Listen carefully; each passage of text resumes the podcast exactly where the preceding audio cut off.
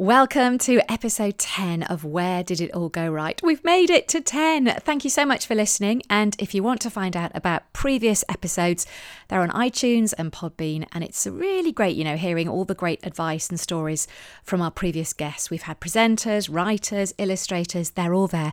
So go listen if you haven't already. So, our 10th guest is Adam Buxton. Um, in the spirit of Adam's podcast, I did try to make a jingle for the podcast. Well, I got my kids to try and make one. It was half term, there was not much to do. I thought this would be a great creative thing for them to do. Unfortunately, we all agreed it was unpodcastable. Uh, there were some musical differences with the trumpeter, my son. Uh, the clarinetist, one of my girls, uh, needed to refine her technique, I think you could say. Um, I'm just going to leave you to imagine what it sounded like. So, without a jingle, let me set the scene of where we recorded the podcast. Adam was in Oxford. He was doing a brilliant gig for the Samaritans, along with other celebrities. There were singing groups, there was entertainment. Now, we had planned to record the podcast in a nice quiet room in Oxford Town Hall. But in the end, we recorded it under the stage because the green room was under the stage. Now, the only problem was to get to the green room, you had to go over the stage and not even like down the side, but right across the middle of the stage where the bands were performing. And I can tell you, having done that three times in front of the audience, I thought we can't just keep crossing backwards and forwards. So we decided to stay put under the stage, and that is probably why you can hear a little bit of uh, background noise. There were the great singing groups going on. Jeremy Irons was doing the comparing and in a lovely, big, loud voice, but you might hear that as well. So um, there's a little bit of background noise, but apart from that, it's all good. So sit back, relax, and enjoy Adam Buxton. Adam, thank you so much for talking to me in this really salubrious room that we've got in Oxford here, backstage at the Oxford Town Hall. Nice to meet you. And um, I, I, don't know where to start really with, with your career because I've, you know, I've seen all the lists that you've done on your website. It's just phenomenal that you know we, we have only got half an hour and we can't we can't possibly go through it all. But for me, it seems to me that your success lies maybe in the fact that you've always been a bit ahead of the game. Uh, so take over TV before YouTube, podcasts before people knew what a podcast was almost. Mm-hmm. Would you agree with that? I mean, yeah, because it makes me sound like I know what I'm doing. so I would agree with that. And there is some truth in it. But um, certainly everything I've done, someone else did it before me at some point. But yeah, broadly speaking, me and Joe, I suppose, Joe Cornish, that is, are best known for um, doing a TV show back in the 90s on Channel 4, The Adam and Joe Show. And, and now it certainly does look as if it was a lot like YouTube before mm. YouTube existed. We always thought of it as being like um, Wayne's World, but real, i.e., homemade. A couple of nerds in their bedroom talking about things that entertain them, amuse them, pop culture, that kind of thing. And do you think being a couple of nerds is a good thing? I was talking to um, Paul Mayhew Archer, who's friendly with Andy Hamilton, and he oh, yeah. said that the reason they got together was that they didn't really fit in. They didn't do the main sort of Footlights Cambridge thing because they were a bit nerdy. Yes. So they were a bit shy actually, and they just did a splinter group. Sometimes do you think forming a splinter group is actually quite a good idea? Well, there's something to be said for being on the margins, not getting immediately swallowed up in the mainstream, and we certainly avoided the mainstream very successfully for a long time, and still I have managed to do so. Joe's gone all mainstream very disturbingly with his Hollywood film career, but he still has uh, he's still got some of his extremities touching the margins. some of the nerdiness. Yeah, I would say he's still a nerd at heart. Yeah, and I think both of us probably on some level craved mainstream acceptance, but at the same time weren't really cut out for it and were happier just being slightly snarky and uh, taking the mick out of a lot of things that we liked and some things that we weren't so keen on. But you know what I mean? Like being, not that we'd like to think of ourselves that way, but kind of like critics in a way. Mm. Just separating I mean? yourself a little yeah, bit. Yeah, but like creative it. critics. you can be a critic. But if anyone, if anyone ever quoted that back to me, I'd have to vomit. Well, it's okay. I won't say it again, and then you'll be good. fine. No. So, and you divided your you divided your work into working with Joe, working yeah. on your own, and working with other people. Do you think from the very beginning, if you hadn't met Joe at school, do you think you would have never gone down this road, or do you think there was a part of that? Hmm. I don't know. I wonder. That was festering always. Oh, there was so. I mean, there was certainly a kind of as I say, a yearning to be part of all those things that I was excited about. Mm. And I know Joe, like me, used to pretend to be on the radio, used to get a tape recorder. In my case, it belonged to my dad. He was a journalist and he had a little rudimentary tape recorder that he'd make notes on. And so I would uh, pretend that I was doing a radio show and do links and then take bits of music off uh, charts or, you know, my mum's records or whatever, just any piece of music. And I know Joe did that as well. And I think it's something that a lot of people do actually. If I, they I did. I used to Yeah, like when I was revising. I'd, I'd record the question, right, leave a gap, ah, and that was my way of. Oh, it's terrible, isn't it? We're all nerds and a bit of anoraks. So maybe I'm just talking for myself here. No, I think a lot of people um, who end up doing radio or TV or lots of things like that do, do that kind of thing. And it's often radio because that seems the most realistic and doable. If I hadn't met Joe, gosh, it's hard to tell. Uh, Certainly, he was much more together and much more focused and had much more of an idea of. He always wanted to make movies, you know. I think for him, it was probably quite a strange detour to be on TV and do stuff with me. Not that I hope he regrets it, but it, it wasn't the path that probably he would have imagined or preferred. I think he would have preferred to be making films sooner than he ended up. So he could have been doing that years ago. It's all your fault. it's kind of my fault, yeah. but it's okay now because I saw the big poster today for his film, so it's fine. I'm sure. Well, if he'd made you. them earlier on, they might not have been so good. there you go. This is the thing. I do hope that me and Joe are both the kinds of people that are finally getting into our stride now we're nearly 50.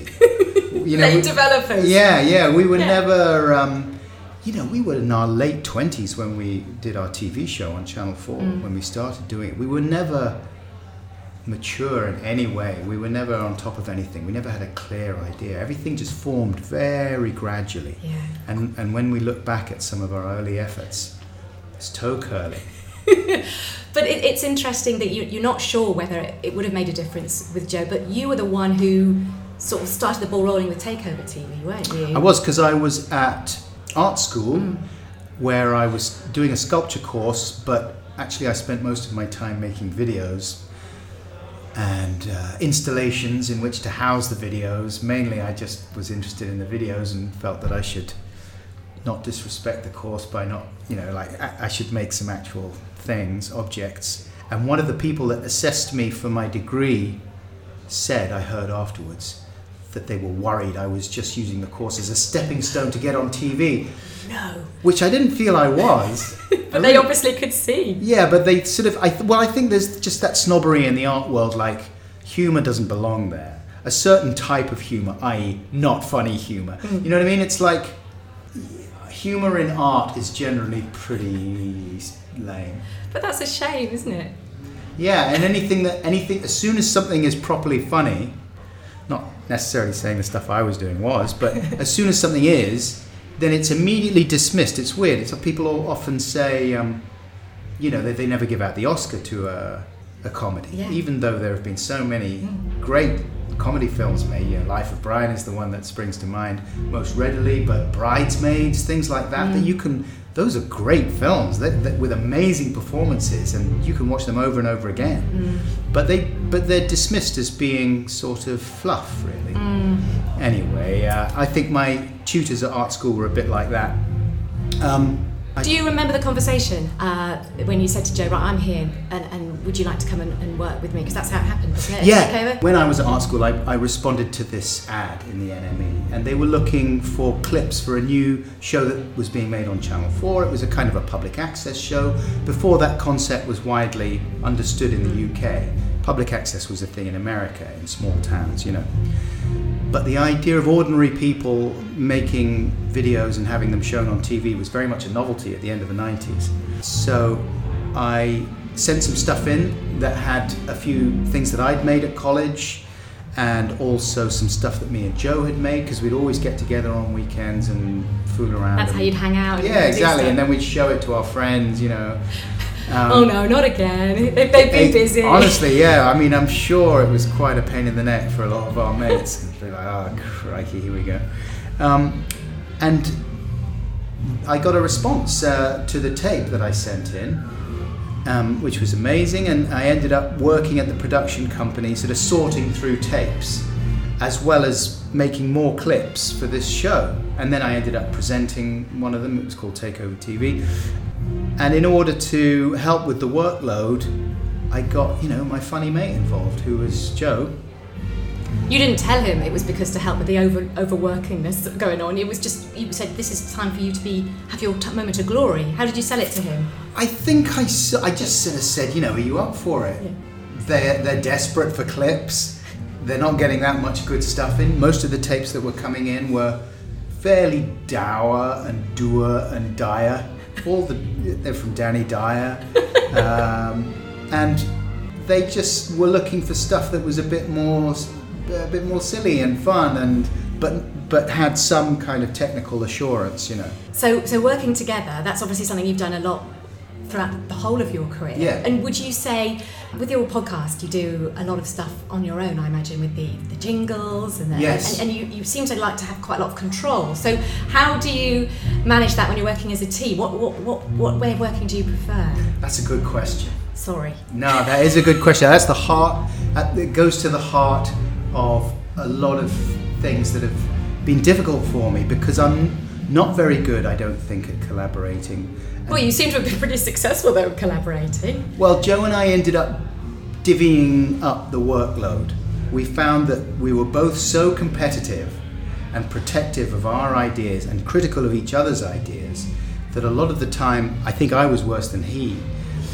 A lot of the time, we'd kind of paralyze each other by just second guessing. We were so critical of other people's stuff, you know what I mean? We'd sit there and watch TV and go, ah, we could do that. What a load of rubbish, you know.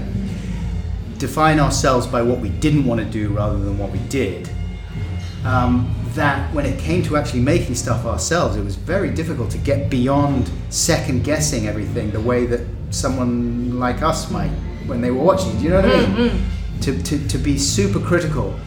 And it was a real problem. And in the end, we just to just to get things done, we just had to say, all right, listen, man, you go off and you, you do the Fight Club toy movie. I'll do the um, ER toy movie, and And we'll meet again in two days. yeah, well, no, three weeks.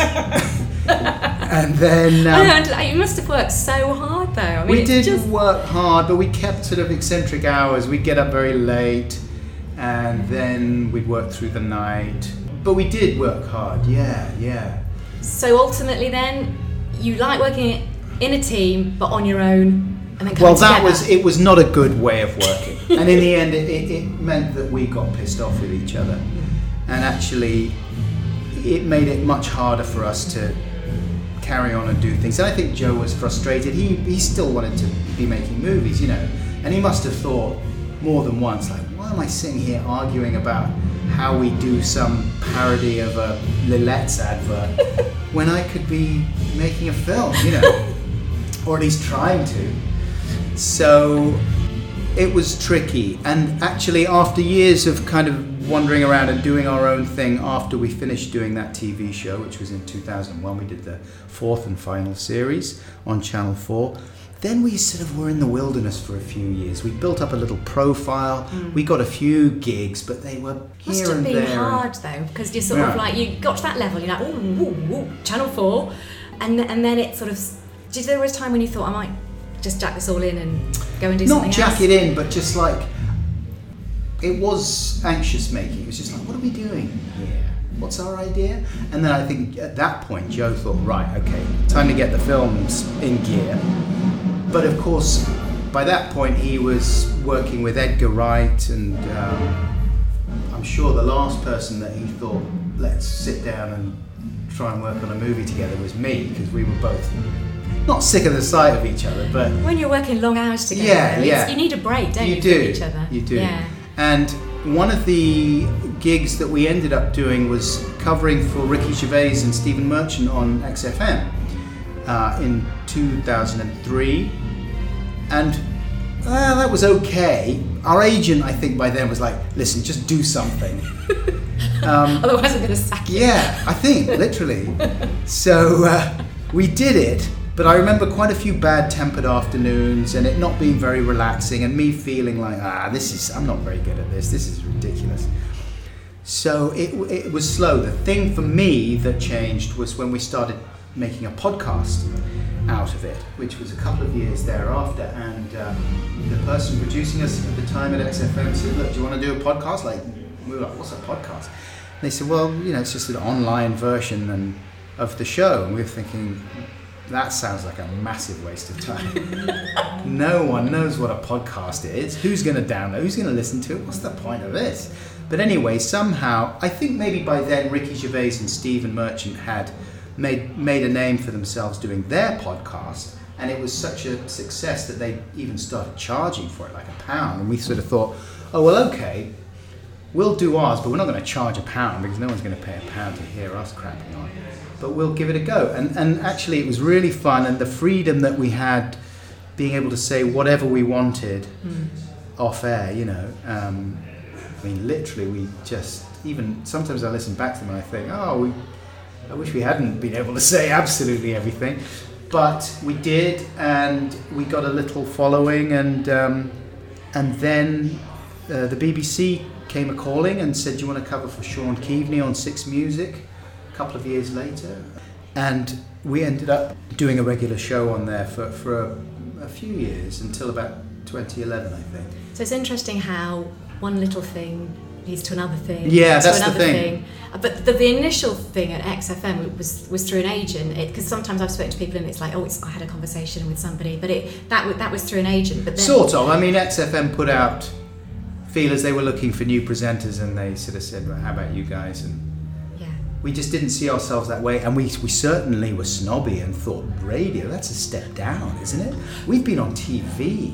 Why can't someone just give us our own film, TV show? our own channel. Yeah, but one way or another, it worked out because it, it kind of leveled the playing field and it created an environment where me and Joe didn't have to be quite so competitive and where actually our roles suddenly emerged. When we were doing the TV show, you know, we, we were equal partners and there was no straight man and no, no funny man or anything like that. We were both doing the same jobs. We were both pulling stupid faces and, you know, we told ourselves that's how we should do it because we don't want to fall out over who does what and who gets all the attention. You know what I mean? Mm. But actually, um, on the radio, it was good because we found these roles, which was me being quite angsty, competitive, controlling, and Joe was much more laissez-faire and happy to pour a bucket of scorn on my ideas. Mhm.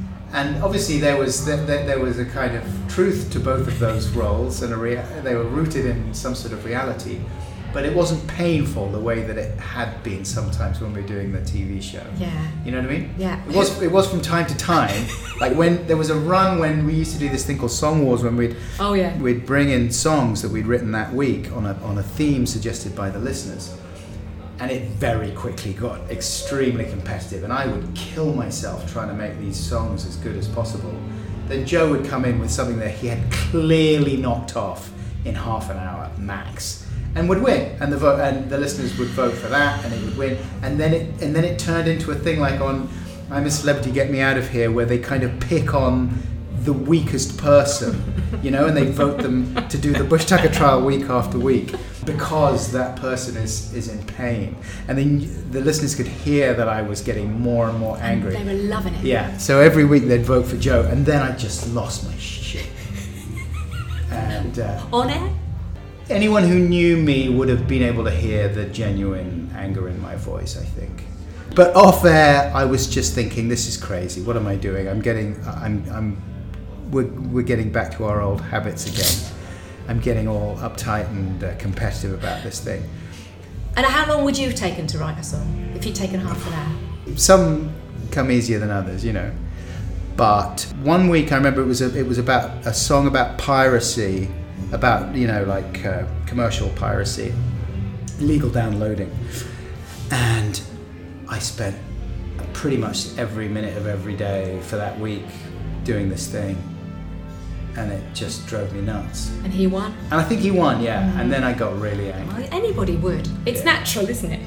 When you've worked really hard, it's like doing an exam and you've studied really hard and you get a D, and someone else who's just revised the night before gets an A. It's- But the thing is that it's it's I don't think it's it's not very good to listen to. You know what I mean? Like those people are funny. The good thing is that we found a way to make it funny, which was Joe just taking the mick out of me, I suppose. So then after that, when people started responding to it, and when it was like, oh, okay, this is what we're doing, I get it now.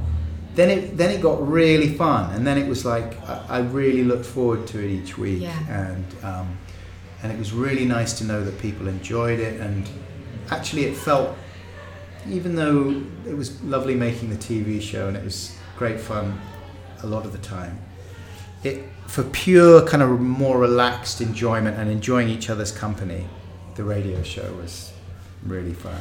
But it's it's very different from from podcasting. Do, Yeah. do you miss it? I do miss that live thing, Mm. yeah, because that it makes you, especially people like me and Joe, who our, our heads are always so full of things that oughtn't to be said, Yeah. and so when you're live and there's a red light on, they all want to come out, and and the, and and the effort to, to stop yourself saying the wrong thing makes you a bit hysterical, Yeah. and so then we'd get the giggles a lot.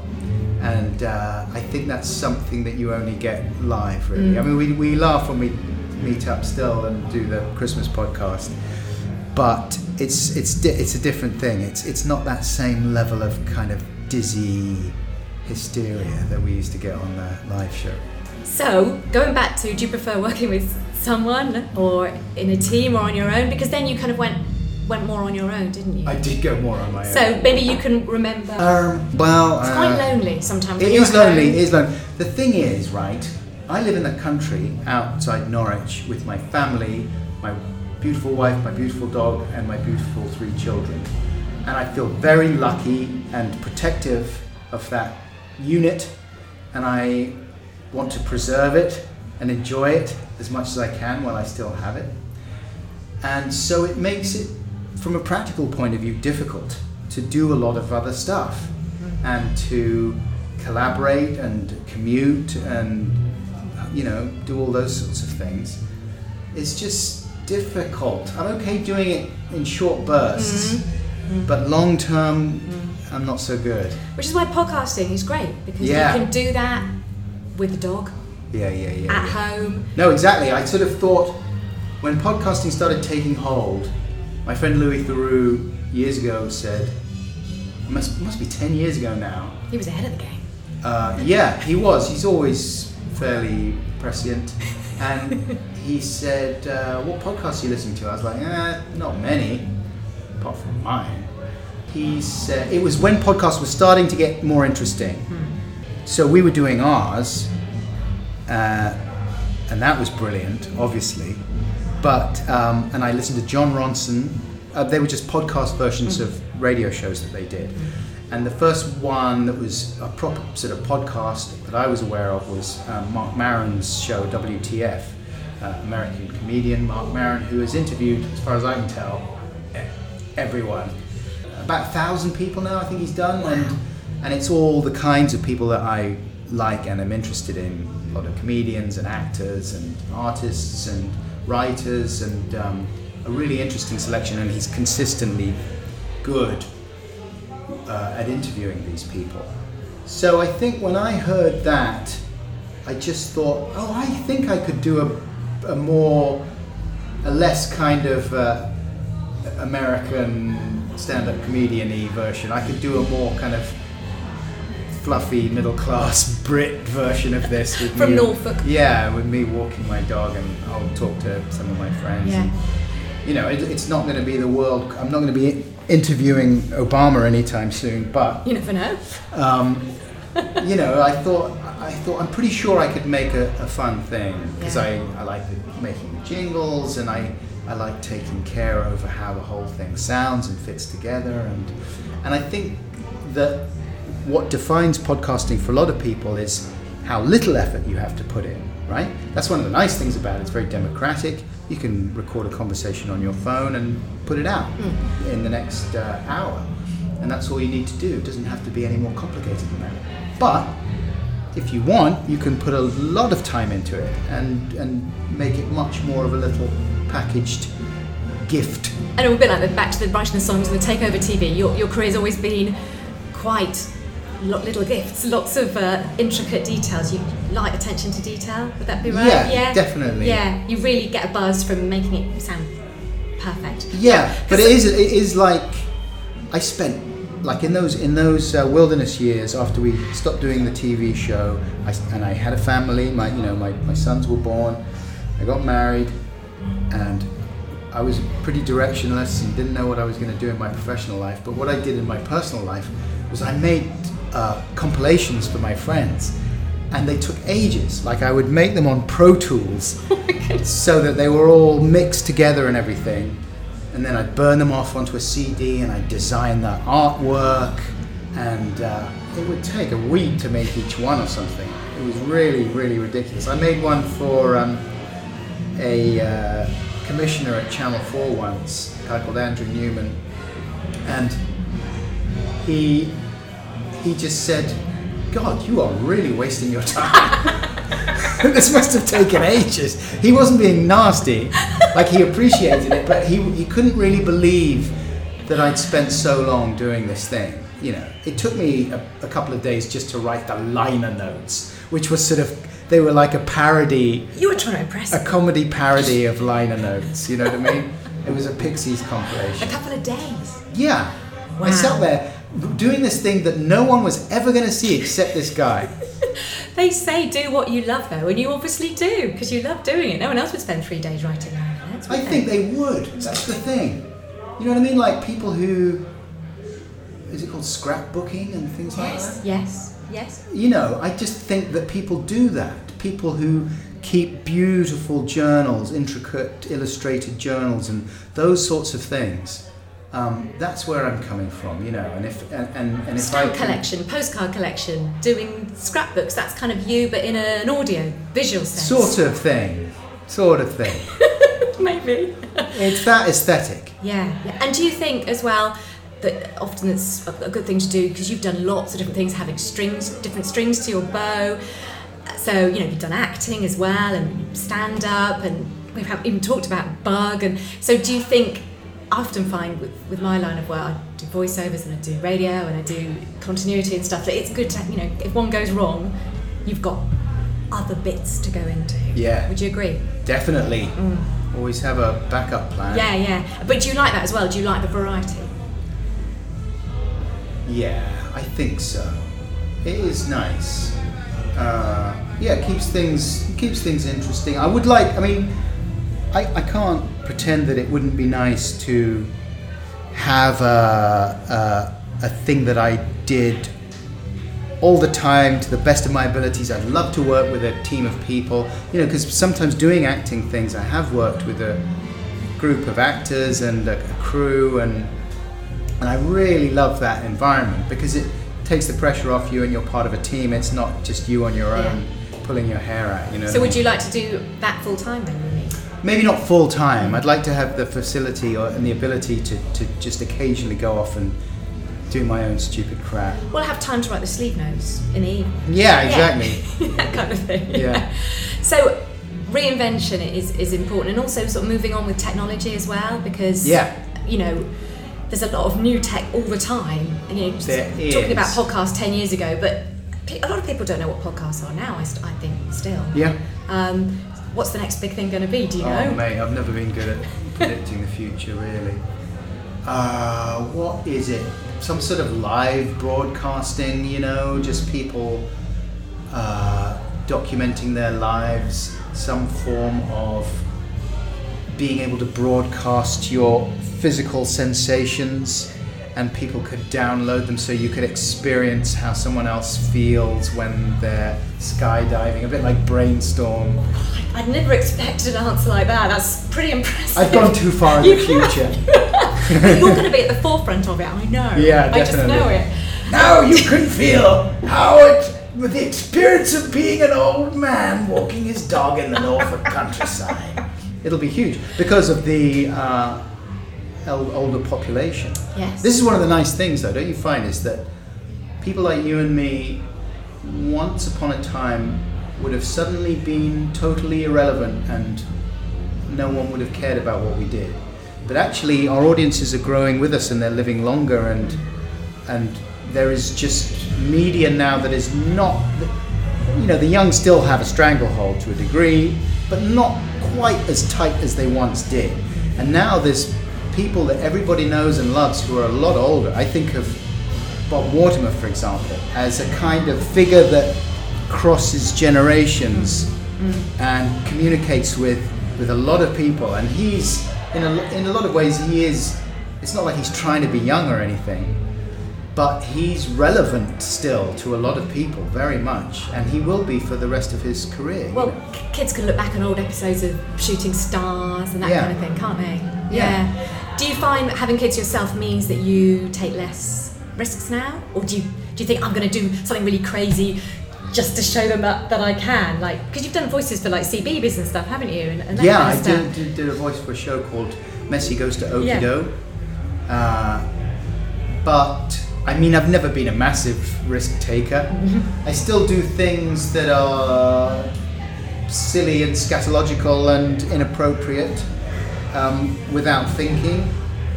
I don't necessarily show them to my children, but if they do see them, I'm not too embarrassed because they're never like. I don't do anything that's particularly dark. You know Do, I mean? do you do any of your interesting voices to them, like, or when they were younger, reading them stories and stuff? Yeah, definitely. I definitely did. That was the only thing I used to enjoy about reading, Reading bedtime stories. All the cr- all the dog shit that I used to have to read to them. It Oh gets my better as they get older, though. So the stories get Yeah, it better. does. No, it's, when not you- biff and chip, you know, for You all get the time. to Philip Pullman, and then it's like, Yeah. oh, hallelujah. But then they start reading on their own, so it's not quite so good. Oh, mine don't. no, that's not fair. They do. But um, So if we look back on the sort of pivotal moments in your career where it all went right, aha. I mean, there's the Joe element. Yep. Um, there's also being a little bit niche and uh, appealing to a really passionate crowd of people that, that love the stuff you do. Would you agree? Where, where else Yeah. would you say? Well, I think we used to we used to reference The Simpsons a lot when we first started because it seemed like a show that was made with a huge amount of love and enthusiasm and a lot of detail. You know, a huge amount of detail and um, stuff going on in the background of scenes and little in jokes and stuff. It was made in the same spirit that some music was made. You know what I mean? Like you could pour over an album cover, some types of albums, you know, and, and, and try and figure out what certain lyrics meant and what the details in the sleeve meant. And I always liked that kind of thing. Um, so we wanted to make a TV show in that spirit. And then uh, I feel as if we tried to carry on doing that, you know, in various other media. And I still like doing it. Sometimes it's, you've got, I, I feel as if I'm trying to learn when to stop because sometimes it's self defeating and it just forces you into uh, too far into the margins. You know what I mean? Um, I remember when we were at XFM, and for a while, Carl Pilkington, who was producing Ricky and Stephen, was I don't know if he was producing us, but we sat down with him because we were we were depping for Ricky and Stephen, and so he said he was giving us a bit of advice, and his main bit of advice was like, don't try so hard because you're putting too much effort into these bits. It's- he was talking mainly to me. and it and it's a bit cringy. It sounds too much like you're trying too hard. This too, basically what he meant is like this isn't really that funny. It would be funnier if you just relaxed and were yourselves a little more. I mean that's the bit of advice that everybody gets is be yourself. Mm. And it's useless advice because it's like saying just enjoy yourself or just relax or some other bit of bullshit that obviously you can't do in that moment. Yeah. You know. You're trying to do your best, aren't you? Yeah, Yeah. and and and actually, I, I did a podcast with Brian Eno, and he said the same sort of thing to me, but in a in a different way, which was he calls it screwdrivering, and he says that um, the the temptation is always to keep screwdrivering, to keep adding, to keep putting detail, more and more layers, more and more work, more and more harmonies, whatever it might be, and actually the listener wants half that. They want things to be stripped down. And actually, Carl was right to the extent that a lot of people really do respond to the sort of thing he and Ricky and Stephen were doing, which was just no real prep, no real bits, just mates talking. And that's what Joe and I ended up doing as mm, well. Mm. But I disagreed with him about never doing it. I think you I think you can do it as long as you keep an eye on it being worthwhile and actually funny. And I think that if you do it right, people really respond to it. And I'm not saying everyone, it might just be a small group of people, but people can hear when you've made something with a lot of effort, you know, Yeah, and with a lot of love. Absolutely. And if it works, it's like, hey, this is great, thanks. You know. Would that be your main bit of, if anyone's listening, because you know you, we can't pigeonhole you as a certain type of career because there's been so many things. But if anyone was interested in doing any element of what you've done, would you just say, work hard, put a lot of effort into it, and and have fun? I'd say just relax, be yourself, and um, the, the the secret, the only secret, is to keep going. And Even when there's not much going on and Yeah, you're thinking, yeah. I'm going to give up. most especially then, Yeah. uh, because you grad, you just very. If you're someone like me who doesn't have many great instincts, you just slowly and painfully learn and find out what works and what doesn't. And if you just end up being one of the last men or women standing, then that is very Yeah. useful in itself, you know. Then people are just like, the people that hated you just die and or forget or move on with their lives. And then only the people that like you are left. Yeah. That's, that's a good way of looking at it, isn't it?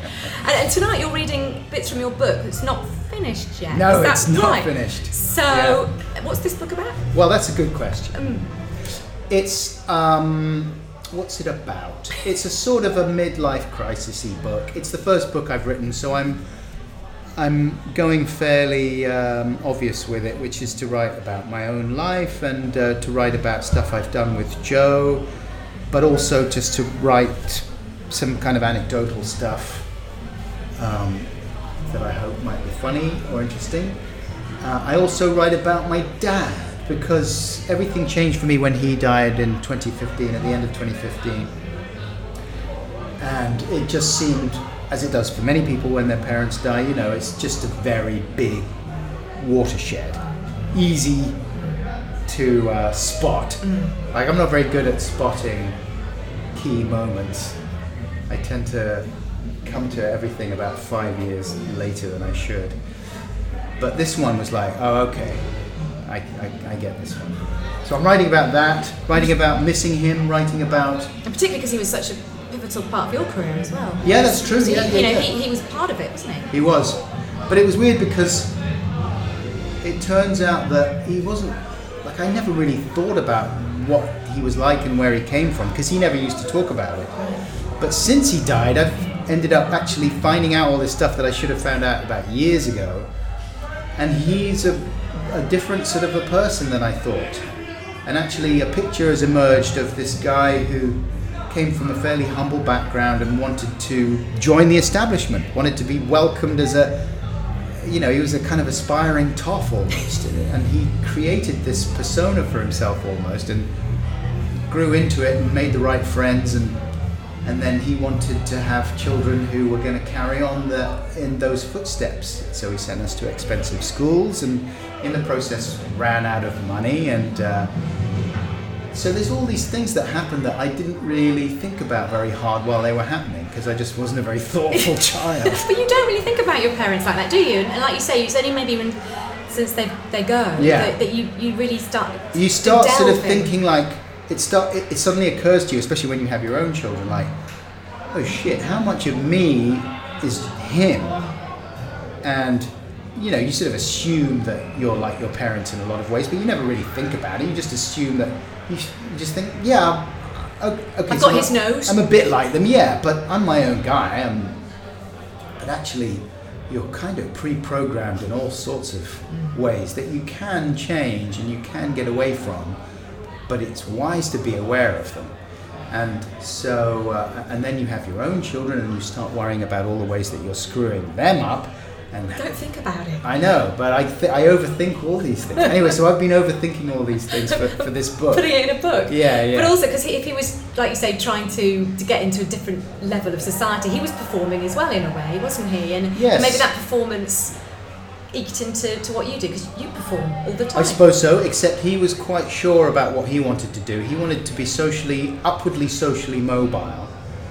And I was sort of the opposite. You want to be downward. yeah, because I, I, I didn't want to go to, uh, you know, me and Joe were making a TV show. We didn't want to be everyone to talk about the fact that we'd gone to an expensive school. It was Well, embarrassing. Yeah, well, it, there is that element. Often I find that people, if, you- if you've been to a private school, people go, oh, you, you Yeah, don't because, want to tell people. because it's unearned privilege, Yeah. and understandably, you are dismissed then. And, and you know, I'm not going to bleat about it because I'm sure I probably benefited from a lot of the. You met Joe, you met privilege. Louis. Well, exactly, yeah. yeah. So it, it was, it's weird, but it, but there's a lot of strange, conflicting stuff there, and also I think that my dad was a little bit mystified and possibly disappointed by the fact that he'd spent all this money, thinking that I was going to end up going to Oxford and being a lawyer or I don't know what, at least a writer like him, like a proper writer. And in the end, what did I do? I ended up waggling toys on Channel 4 and making fart jokes on the radio. It's okay though because you're writing now in the book which you're reading in Oxford. Yeah. You see, you've done it. That's right. You're here. Yeah, so yeah, that's yeah. okay. I know. I wonder what he would have made of it tonight. Yeah. He he used to come along and see me every now and again, and he would always just say, "It went over my head." That's my dad. You know. yes, yes, yes. uh, People seem to like it, but it, it went over my head. But he came and he kept coming back. Oh man, he So was, was he good. was very loyal, and yeah, you know, I loved him very much, and, and I know he loved me. But it's always weird with your parents, isn't it? Yeah. So, so the book, when's it going to be finished then? Wow. My third and final deadline is April, Right. so I hope it'll be out at the end of this year. But um, I wouldn't lay money on it. It's like the songs, isn't it? You've got to speed things up. You've got to remember what. Um, Yeah. Again, you see, it's my tendency to overcomplicate, to, to be too detailed, too precious, too fussy. And what I should do is take Carl Pilkington's advice and just relax, Just let it go. write some bullshit, and go. Okay, look, it's it's not going to win the Booker Prize, but, But listen, it's work because lots of people love what you do. So, you know, that's the most important thing. And, and do you think if you weren't doing this, do you know what on earth you would be doing? Uh, well, I went to art school and my um, I used to draw all the time, and actually that was one of the sad things about computers, which I love. Um, but it meant that I just never drew anymore. And then I started again recently because my daughter likes drawing, and I just thought, wow, this is I love this. So I might be one of those old farty people that ends up making a lot of really bad art at the, towards the end of their lives. It's all right. yeah, sure. Why just just do something different? Yeah, or I'd be a bartender. I used to be a bartender, Okay. and I really enjoyed that.